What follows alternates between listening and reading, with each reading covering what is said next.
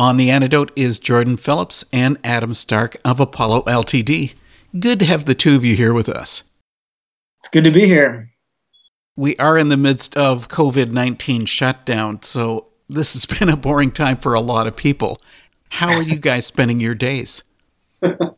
Uh, you know, it's funny because it's this kind of like every time I look at my phone or we talk to friends, we're reminded of how crazy the world is right now. Um, but the truth is, is that our day-to-day lives. I mean, we have a, a, space in in my backyard where we work on our albums and stuff. It's a it's a small kind of studio type space, and we've just been back here working on our, an album every day. Um, so it's like on one hand we have very normal life going on, and then on the other hand, obviously when you look everywhere else, um, things are very not normal. So it's this strange juxtaposition, I guess. The truth is, is that when we're not in a global pandemic, we pretty much self quarantine anyway back here. so not much has changed. I think the term is studio rats. That's kind of where we live. And that's because your wives say, get out of the house you know, sometimes. yes, yeah. Sometimes that is definitely it. What about taking us back to the beginning? Was it through music that the two of you guys met? It was. Uh, we were actually randomly paired as roommates in college our freshman year. And we both went to school uh, to study music and learn about the music industry and how it ticks. And yeah, so we, we first met there, and uh, we were both, you know, 18 years old and stoked out of our minds to write and create music, and kind of started jamming from then. And are you still stoked about it? We stay stoked about it. no, That's we, good to hear. Yeah, no, we love it. We wouldn't be doing anything else. Well, several years ago, you guys were part of another band. Can you tell us about the Kicks? Yes. Um, you've done your homework. I see. That's awesome. Um, yeah. So we were we actually what kind of got our foot in the door in the music business was from uh, a band that Adam and I started in college, and um, it's just a four piece rock and roll band, and we were just young dudes just wanting to get the heck out of school so that we could get in a van and go play shows, uh, and that's what we ended up doing, and then that ended up taking up seven years of our lives. Um, you know, and that definitely opened a lot of doors for us. And, um, but yeah, we did that for many years, made three albums, and played what feels like a gazillion shows over the years. But uh, yeah, it was it was a lot of fun. It was kind of more of a um, like a Beatles kind of Aerosmithy four piece rock and roll kind of classic rock influenced band, uh, which is very different than what we do now. Uh, but it was a lot of fun. It was we learned a lot in that band. Yeah, that's obvious that Apollo LTD is not a clone of the Kicks. Did you go into this project with a solid idea of how you wanted your band to sound? Uh, actually, no. So when when the Kicks ended, there was about a two year period, I'd say, where Jordan and I we really didn't know what was next. You know, it was kind of like one chapter of the book closed, and you're not quite sure what you're about to get into next. And uh, you know, we both decided like we should get together and just keep creating because we recognize creativity and the ability to write songs is, is a gift, and we shouldn't just sit on that and not use it. So we, we felt like for just the sake of being creative, let's get together and just try to write songs. And we would write anything like we would write hip hop songs someday, we'd write rock songs other day, pop songs another day. And after doing that for about nine months, we kind of fell into a batch of songs that sounded kind of like a band. And we didn't really do it on purpose. Um, but our buddy who's who manages our band now, you know, we were showing him all this music we'd been creating, and he was just like, "So, is this a band?" we're like, "Oh, it could be, I guess. And uh, we kind of leaned into the idea of it and, and sort of really organically fell into Apollo. Um, and just like any other project, you know, you have some things that you recognize as cornerstone creative elements, but everything kind of always evolves. So it's even creativity and songwriting and production and all those things. Um, they tend to evolve, which is which is healthy. So as far as the sound goes, we kind of stumbled into it and then leaned into it. Long story short, we had no idea what we were getting into. but the result is pristine. Thank you. Thank you. Appreciate that. I've gotten into your debut EP, especially the song What Are You Waiting For?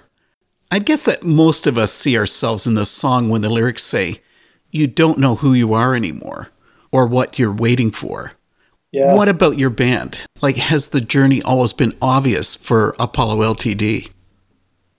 The, no, the, the journey hasn't been obvious. Um, I think for us, it's been this like, I can honestly say that every year of this band's life has been this reimagination of things and where we're going and what our goals are. You know, that's awesome that you you brought up that song. That is that's an older song of ours. I don't even think is on the internet anymore. Uh, but it's definitely one of our favorites of the old ones. I guess it's sort of odd to talk about music being a business, but really that's the reality. So, is that the reason for calling the band Apollo LTD Limited? Um, that's a great question. That would make a ton of sense if that were exactly what it meant. Um, yeah, music and commerce is a weird thing for sure. Um, the band name comes from um, my uncle was an astronaut growing up. No uh, way. Yeah, he's since retired, and so I grew up going to launches and going down to Kennedy Space Center and watching him go up, and that was just always a big part of our lives. I mean, it was pretty exciting, um, and so I've always been pretty fascinated with space, uh, pretty enamored by it all, and of course, I'm kind of a nerd with NASA history, and I love all that stuff. Um, and so, as you can tell, our old band was called the Kicks. Okay, pretty simple band names. Like we're like when in doubt, just name your band something simple, and then no one will go, "What?" You know, it's like if you name it some random thing, people always be like, "Wait," they'll either say your name wrong or they'll ask you a million questions. So we were just going to name it Apollo. You know, unfortunately, you know, business and commerce all collide when you try to make a career out of music and we had our attorney who came to us and basically was like, guys, there's no way that you can name your band Apollo. There's too many things in the universe that are Apollo related. We'll never be able to protect it. It'll be a nightmare. It can be tall Apollo, fat Apollo, Apollo with three letters in front of it, three letters after it. And we literally just sat down and scribbled out some letters trying to figure out something that sounded cool. And then we ended up with Apollo LTD. And sometimes people and in fairness, we did roll with it because it kind of looks like that. It kind of looks like some kind of uh, like brand of some sort. Um, the Music Corporation. Yeah, kind of that thing. And, and sometimes we people do say Apollo Limited, and honestly, we let it fly. We don't correct them because we just figured it's one of those things that like for those who know, they know. And soon, you know, maybe the people who call us limited will know that it's LTD. It's just kind of fun, and we try not to take it too seriously. It's a dead giveaway. If you know it's LTD, then we know that you know about the band. We know that you know that we know that you know. You're making it way too complicated. Apollo LTD hooked up with a sub label of Centricity for your Out of Body album. Were you intentional about signing with a Christian label? It wasn't intentional necessarily as, as much as it was just a an opportunity that arose that seemed to make a lot of sense. Um, when we had started this band and around that time of that first EP that we put out, that is no longer on the internet, Dave. Um, but that uh, around that time, we were approached by a few different labels um, mainstream general market and you know centricity and the, and the sub label of centricity. And honestly you know we've just kind of found this is the way that, that god works in our lives is he just kind of brings opportunity to your doorstep you know and sometimes you just got to walk through it. And that's very much how I felt with the sub label and this team um, a lot of things made sense the staff was very like-minded um, and really understood our vision for this band and they really felt like they could support it well, and and we thought it was a good fit as well. So to say from the from the uh, get go, did we intend to sign to a, a sub label of a Christian label? No, not necessarily. But when the opportunity came, we realized, man, this does make sense. for Yeah. us. It- we, we realized quickly that it was a really great fit and that it was clearly providential that centricity and those guys came into our lives You've sort of touched on this point that Apollo LTD could have success on both mainstream and Christian markets. Is there actually a divide between those two? You know, it's it's funny because I think in some senses in the marketplace there is, but for us there is no separation. And we've always kind of operated from that mindset that the, the Christian genre is something that first of all as people who are believers we're honored to be a part of and we love that believers love our music. You know, it's funny writing songs the art that you create dictates where you go in the world. And if the art is given to us as creators by the creator of, of everything, right? If God gives us songs, we take those songs and share them with the world and we go wherever those songs take us. And for a lot of years, it was just kind of in the mainstream marketplace. And they were songs that were honest and real to us. And at the time, this is earlier, you know, in our career, like we didn't know a lot of people in the Christian industry, and so we were just kind of doing our thing.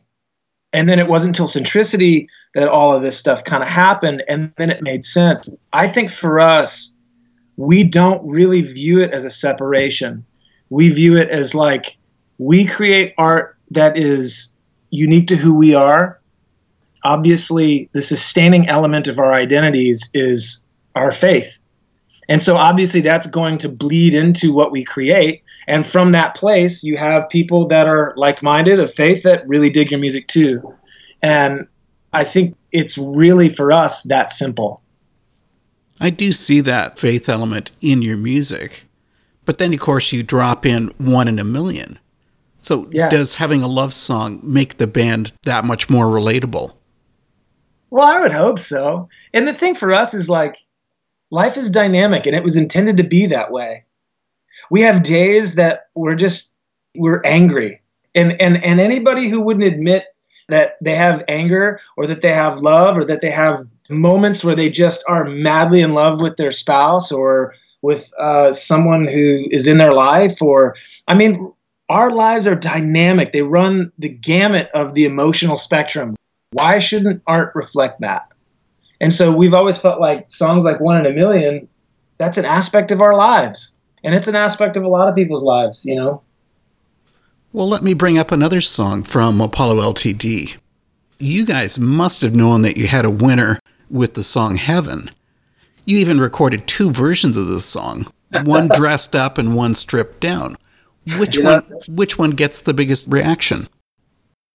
So this is an interesting story. Um, from our background of how we like to create music, we just we love creating energy. We love uh, building out and producing our songs to sound big, to sound energetic, so that live we can sort of have that sort of experience with our bands.